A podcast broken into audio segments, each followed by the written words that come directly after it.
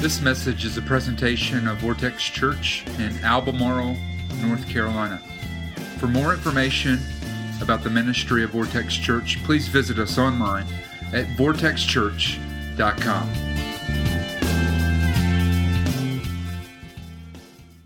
I want to ask you a question today. How many of you would say, I've known someone in my life and I've seen it happen in front of me where sin has absolutely wrecked somebody's life. How many of y'all would say, I've seen that happen? Hands up everywhere.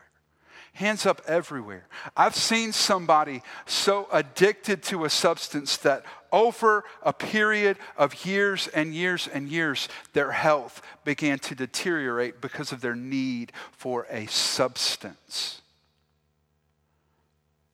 I've seen people make tragic mistakes. I've sat down with couples and had to listen to a, a wife tell another wife because there had been infidelity that there was a likelihood that this woman now had an STD because of this sin that had been there.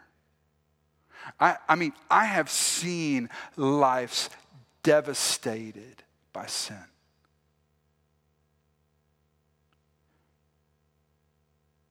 So let's talk about that. Let's talk about what sin is to really get this conversation started. The first thing in your notes today is that sin is anything that deviates from the direction that Jesus points us in. Sin is anything that deviates from the direction that Jesus points us in. And most of us do not identify sin that way. We identify sin as going the opposite direction of the way that God points us.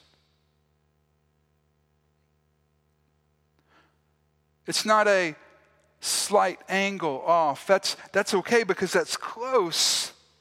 But sin is literally anything that deviates from the direction that God has pointed us in. To, to be just a theologian with you for a moment, sin is that which is not obedience. All right? Whenever we are not being obedient, we are sinning.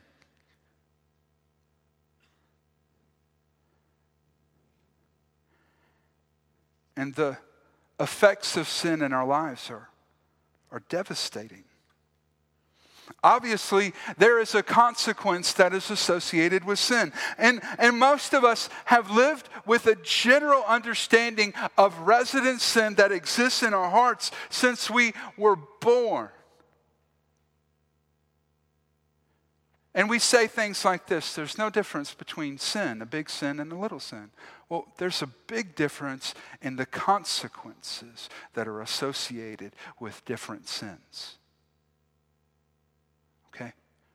I, I have literally seen families not capable of feeding their children because the dad was addicted to cocaine.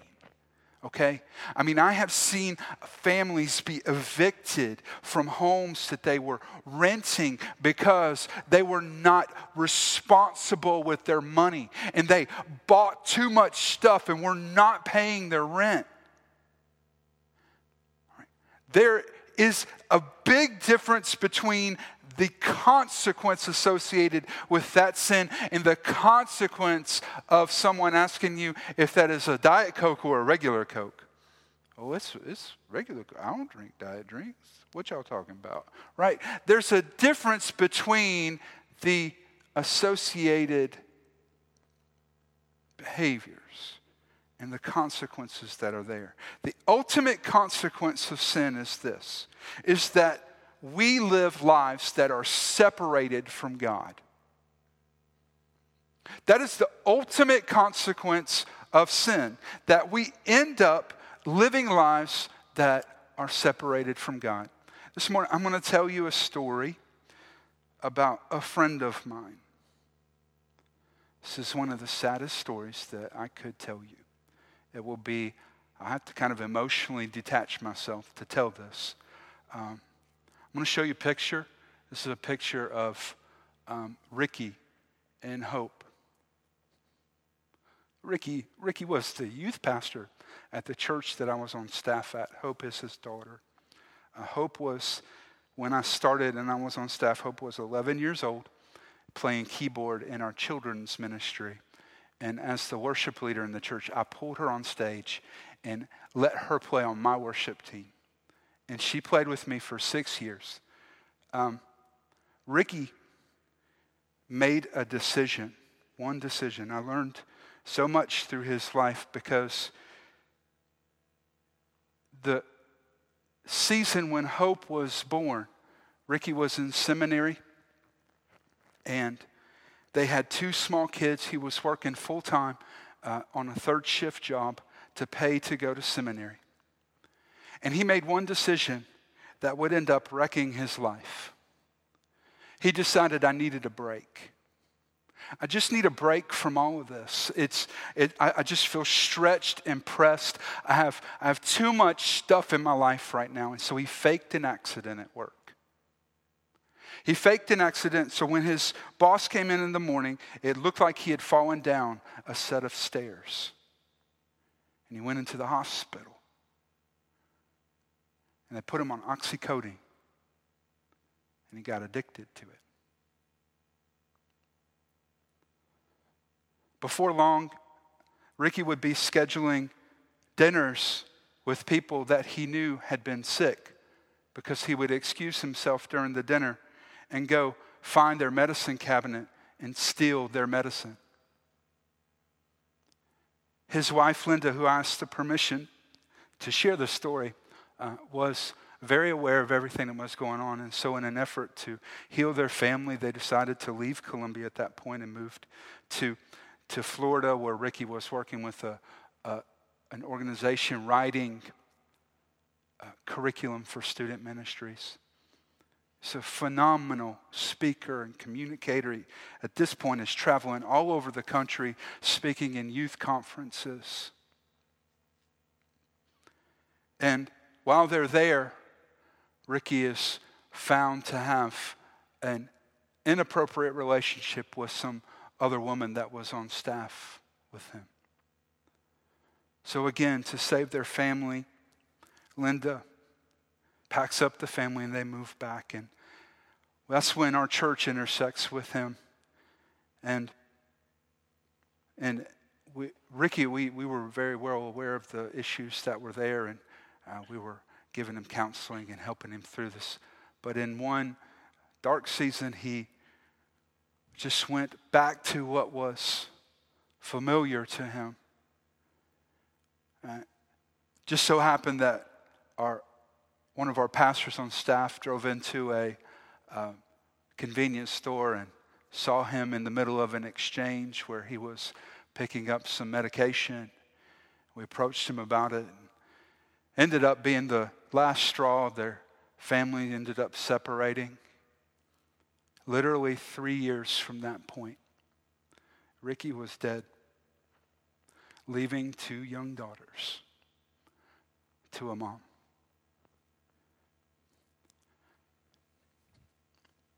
I learned through his story that sin doesn't care who you are. It doesn't care how great you are. It doesn't care what kind of potential you have. Because honestly, he, he had led hundreds of kids to the Lord. I mean, he was the youth pastor literally at the largest church in our city. And it was one bad decision that caused him to step into a path that would deviate from the direction that God had pointed him into. One small decision that led to another one. And I learned through Ricky that we're really all one or two bad decisions from being in a very dangerous place. And so I talked to Linda this week and asked her permission to share this story. And she said, The thing that I want you to know about where this story is right now, because Ricky died about two years ago, he had literally just wore his heart out. And she said, The thing that I want you to understand to share this is that God is still using this story for his good. I want you to see this next picture. This is where it's really tough because that's Hope on the left, uh, leading worship at uh, Fellowship Church in Dallas, Texas. She just graduated from high school. She's leading worship at uh, C3 Conference, which is one of the largest conferences for pastors in the country. And that which the devil meant for evil, God is still using for good. And, and even though this very deadly decision was made, somehow in his family, God still is working. And I, I want to leave you with that, but I want you to see this that this is in your notes, that sin can be intentional or unintentional. That sometimes we make decisions that are, are sinful, and we don't, it's not the outright sinful decision that some of us know we make from time to time. Like, I know this isn't wrong, but I do it anyway. But sometimes we get to that point where we make a decision and, it's, and it is thoroughly sinful, but it's completely unintentional. Because that morning, when Ricky went and kicked a hole in the sheetrock and put sheetrock in his hair and laid down on the floor so his boss would find him, that moment, all he thought was, I need a break. I can't keep going at this pace. He had no idea what taking one step outside of the direction that God had pointed him into would do.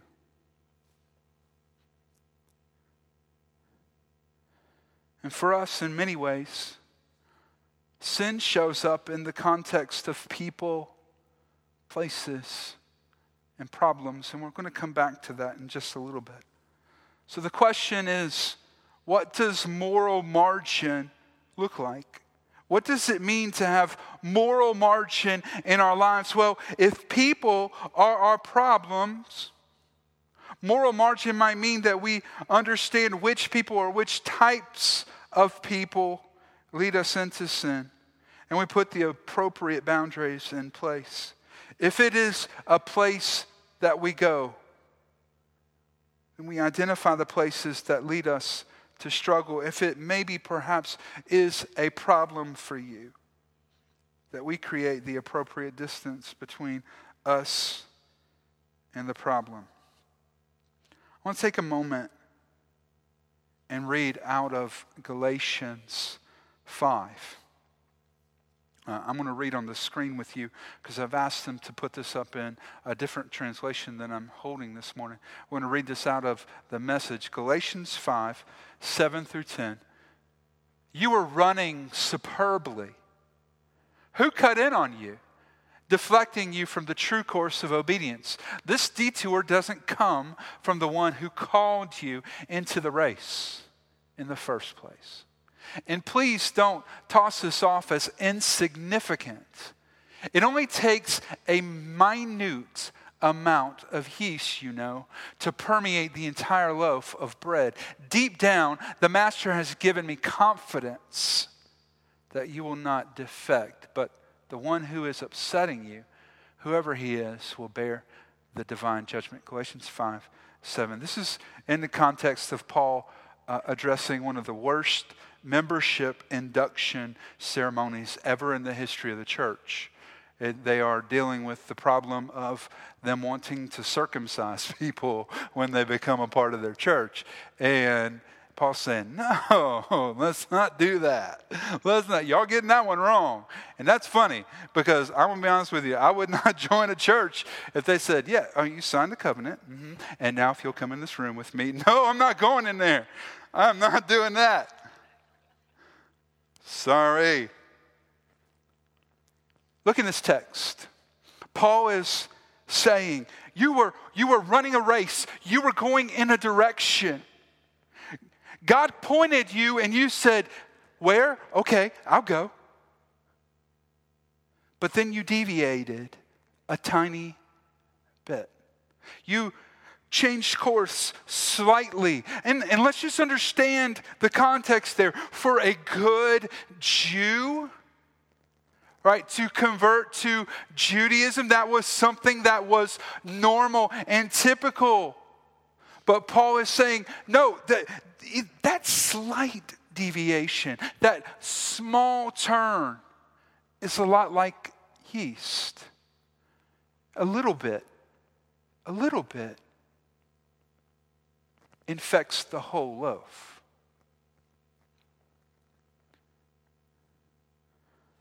The truth is, is that there's a stark difference between the way our culture and our God looks at sin. There is a stark difference between the way our culture and our God looks at sin. Our culture will ask this question How far can I go before it's sin? How far can I go? And we've all been there. Because most of us have dated someone and asked, All right, God, how, how much can we do, you know, before it really gets sinful? We used to have this, you know, all but, you know, what?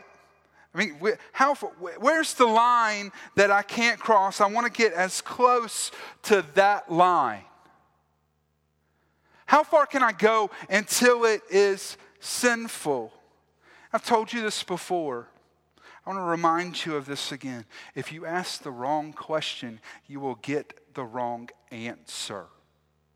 If you ask, How far can I go before it becomes sin? you will get the wrong answer. That is not the right question to ask. But that is exactly the way our culture processes sin. Look at this with me, James 1:15. Then after desire has conceived, it gives birth to sin, and sin, when it is full grown, gives birth to death.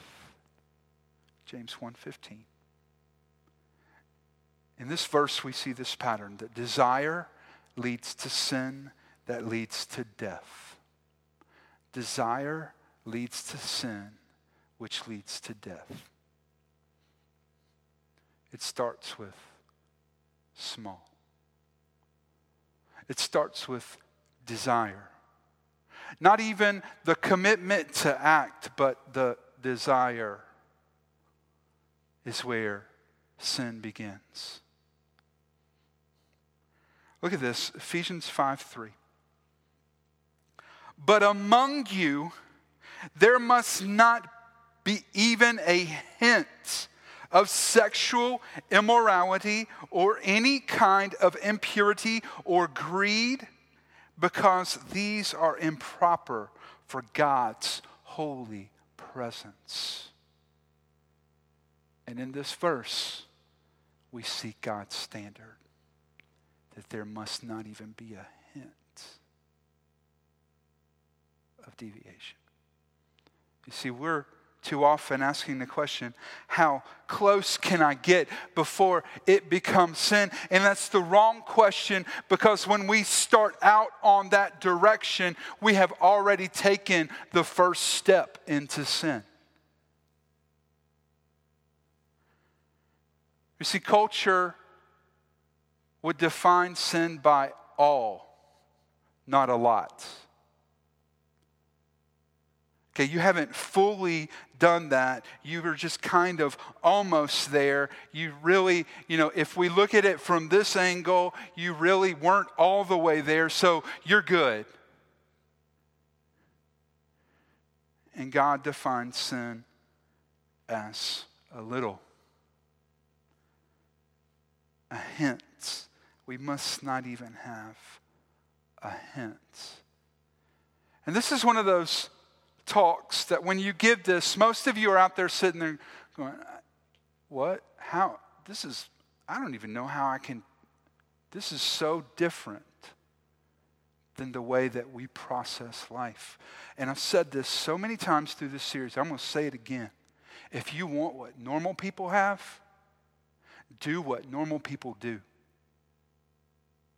If you want what normal people have, do what normal people do.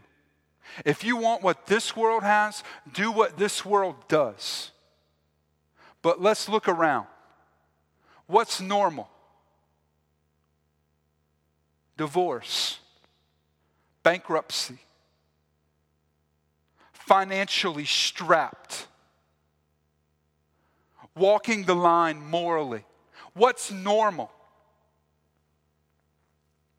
If you want what normal people have, do what normal people do. But if you want something that God has for you, you have to be willing to do something that perhaps normal people don't do. We have to accept that the first step in the journey is the exact same thing as the end of the journey. That the first stop on the train ride is the same train ride as the last stop of the train ride. And if we're on the wrong direction, if we have deviated from where God, through Jesus Christ, has pointed us to go, then we're living without moral margin. And the truth is, is that we need moral margin. We need to have margin that exists in our lives that creates somewhat of a distance between the things that could wreck our lives and the things that should be sustaining and building our lives. So, how do we create moral margin? How do we do that? How do we go about building moral margin into our lives? I'm going to give you the obvious guiding principle in all of this, okay? The guiding principle is that we need to put a boundary in between us and sin. You all have your own junk. You all have your own brand of crazy. All right. I know some of you, and it's a really funny brand. All right. I enjoy it. I just like to watch you hang out with people so I can enjoy your crazy. All right. But um, we all have our own version of crazy. We all have our own brokenness. We all have our own struggle. And the th- moral margin is saying, all right, I, I'm not perfect. I'm not Superman. I can't do this on my own. I got to put some distance in between that thing and me. But for most of us, sin shows up in people, places, and problems. So let's talk about those specifically today. Let's go through the first one people. People. First thing to do to create moral margin if people is the place that you struggle, if relationships are difficult, or if there are certain people, is that we need to create relational distance between us and negative influencers. We need to create relational distance between us and negative influencers. What I mean by relational distance is that you don't hang out with them all the time. You don't answer their texts. You click unsubscribe on Facebook. Not defriend them. You don't have to do that. You don't have to see anything they put. Just unsubscribe right there. They won't even be in your news feed anymore. You don't have to know what they're doing or anything. Create relational distance between you and negative influencers. Those people who have a negative influence in your life. And for some of us, this will look two different ways. For some of us, negative influencers are the people who tempt us to do things that we shouldn't do. All right? We have those friends that their life is centered around something that is broken and sinful, and they, we love them. I enjoy being around them. But every time I get around them, they want to do something that's stupid and broken. And I have a lot of fun, but then the next morning, I'm just totally upset and regret what I did, wish I hadn't acted that way, all those feelings. And we also have those people that are in our lives that are the downers, right? Those people you cannot be around without leaving them and going, I feel like I need to take a shower right now because of all the negativity that just got dumped all over me, right? We don't want to be those people, right? And we don't want to be around those people. That's the truth. It doesn't mean that you can't love them, but we have to create relational distance because what happens when those people get close? Right? They hurt you. Those people that are negative influencers lead us into places that are sinful. Here's the next question for you to answer. Answer this question honestly. Who can I not be alone with? Who can I not be alone with? And what's really absurd is most of us have never answered that question honestly. We've never said, you know what? Really, I don't think I should be alone with this person at work. I don't, I don't feel comfortable with that. And some of it's because we feel so confident in our, our, our spiritual kind of strength. I, am a good, I'm a good person. I'm not going to do, I'm not going to do anything wrong. I'm, I've got this down, right? But see, moral margin isn't because like, I, I, I have to have it, or if I get past this line, you know, I know it's that line, but if I, moral margin is something that I want to live inside. Not that if I got alone with that person, I'm going to, you know, do something that's inappropriate. It's really to guard me in my heart and to make sure that functionally I'm honoring the people that I should. So there's some things about me that I've decided. All right. Most women I'm not going to be alone with. All right? I will hang out with my mom all day by herself, just me and her. Right? I'll rock that day all day long. All right? And some of y'all, okay, especially married ladies, okay, you may notice that when I send you a text message, I send it to you and to your husband. All right? You know why? Uh, because I want to honor your husband. I don't want to have a conversation that's alone. All right? I don't, we have to ask that question who can I be, uh, who can I not be alone with? To be honest with you, I've had several friends that got caught up in extramarital affairs at work. If they would have asked that question honestly, they would have never got there because that's where it all started. They just let themselves be alone with somebody they should have never been alone. And then they took that first step, and then they took the second step, and then they took the. No, so we want to put a boundary that keeps us from the potential of even taking the first step. Who can I not be alone with? For those of you that are single, teenagers, those of you who might be entering into a dating relationship, I want to give you a couple rules that I would consider to create some margin morally in your relationships. The first one is I would like to call it the four on the floor rule. Okay? In music, we have a term for four on the floor. It's a, a straight four beat, and it's just that straight punch. But when I'm talking about four on the floor right now, I'm not talking about that. I'm talking about four feet always on the floor. Four feet always on the floor. Because let's be honest, it's tough to do something stupid when everybody's feet are always going to be on the floor. That means that when it comes time to go, you know, you want to cuddle, it's, it's pretty much impossible to cuddle with four feet on the floor. The next thing in there is to, for dating relationships, to establish healthy physical boundaries. When I was uh, in college, the, one of the ministry teams that I traveled with did a, a drama skit. And, uh, and the whole premise of it was this, this guy and this girl who were struggling with making out. And uh, at the end of it, they said the same, the same line that I said earlier that it's the same train ride, it's just a different stop.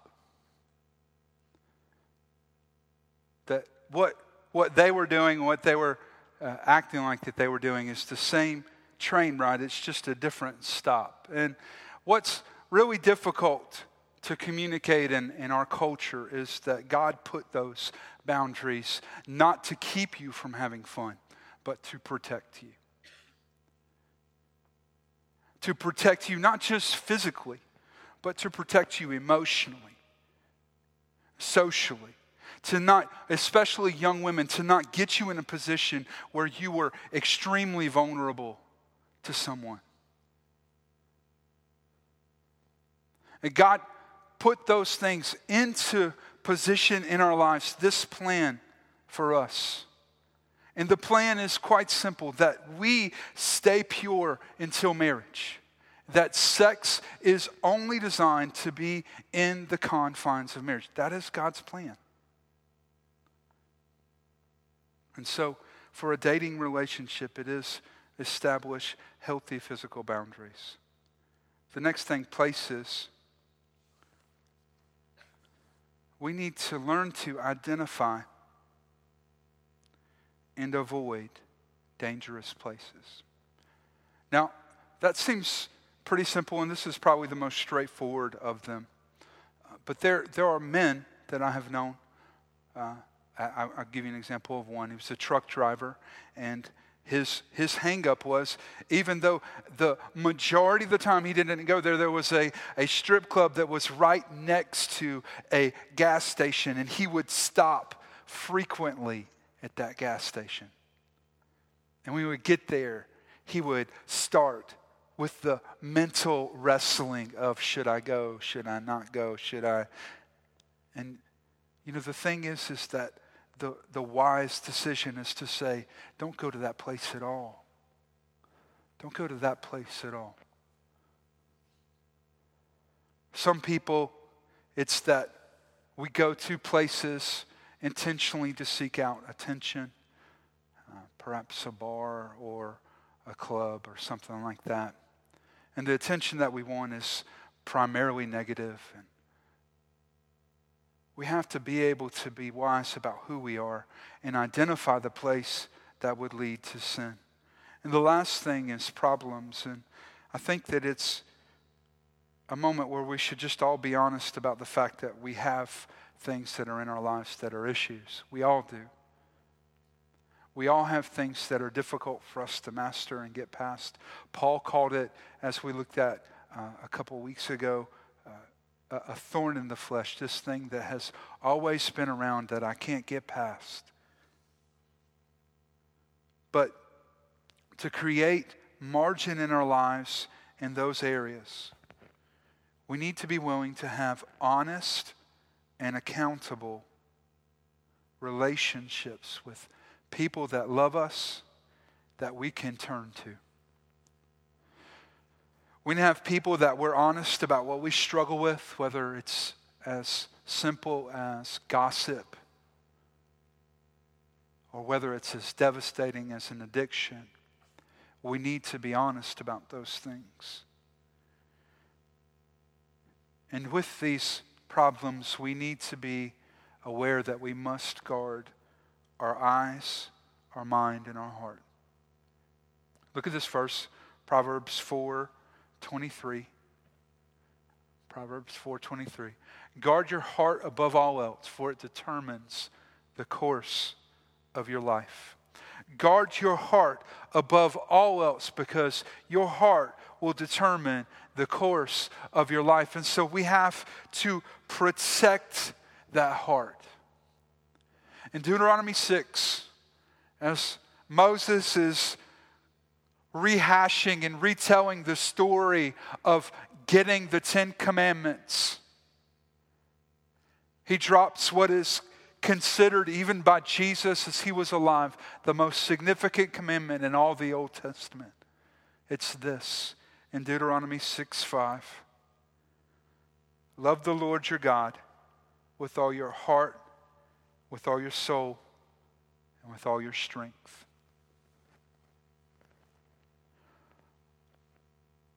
Moral margin is about saying, God, I want to give you all of that my heart, my mind, my soul, my strength, everything that is me, I want it to be completely yours.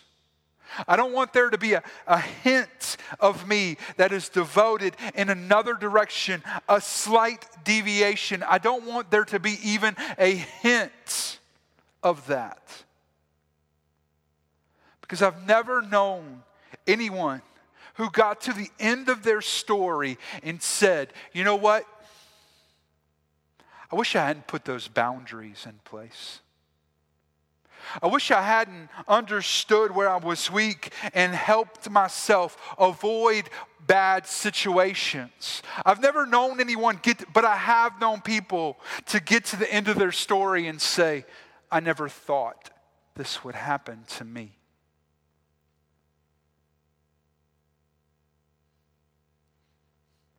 I never thought this would happen to me.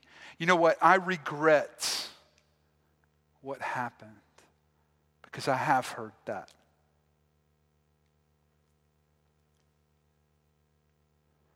And again, I want you to understand that there is no condemnation in this message. This isn't somebody standing up on a high horse looking down on anybody. This is me saying that I, I need this as well. I need moral margin in my life to keep me from taking the first step that deviates from a plan that God has already set forth in my life. So let's pray. God, today, we just humbly come before you, recognizing that you, God, have been so ridiculously generous to us, so faithful, so honoring and good. And today, God, as we sit here, many of us maybe be uh, right now, maybe we are considering and identifying areas in our lives that do not have margin. And because sin is so devastating, God, you have set a standard that is very high. And the Bible tells us that all of us have sinned.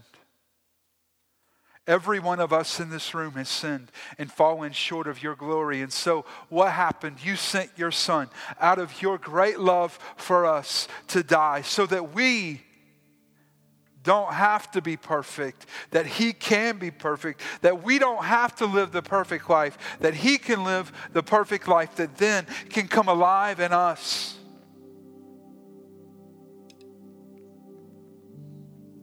So, God, don't let us look today backward on our failures with regret. Let us look to you today with hope and understanding that even for me, God, that you can come and set us free. God, to live in the freedom of having margin between us and stuff that would destroy our lives. So today, I'm just going to ask everybody to keep your head bowed, and I just want to ask a very simple question. If you would identify with the statement today that sin is destructive. And I look at my life and I feel like, as I sit here today, that I see sin destroying my life. I, if, I, if I'm honest, if I'm honest and just was going to be very vulnerable between you and God right now, if you look at your life right now, do you see sin destroying your life?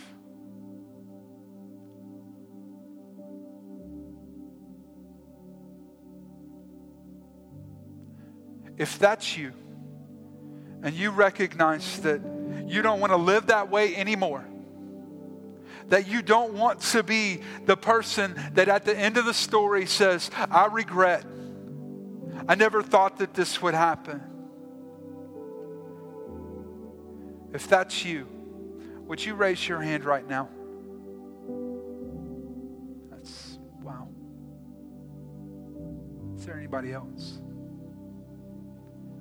Anybody else that would like to say that I just I want I want what God has for me.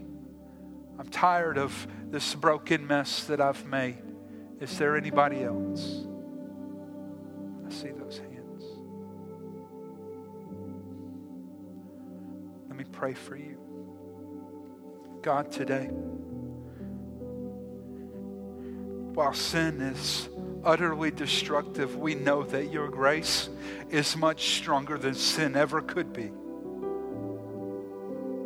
And so, God, today, through your great power, for those lives, the hands that raised there, or the lives that raised their hands today, God, would you come and put them together? Lead them and guide them and pour your life and spirit into them so that, God, that they would walk out not destroyed by sin, but put together by grace. And do it for your good, for your kingdom. So, in the name of Jesus, we pray. Amen.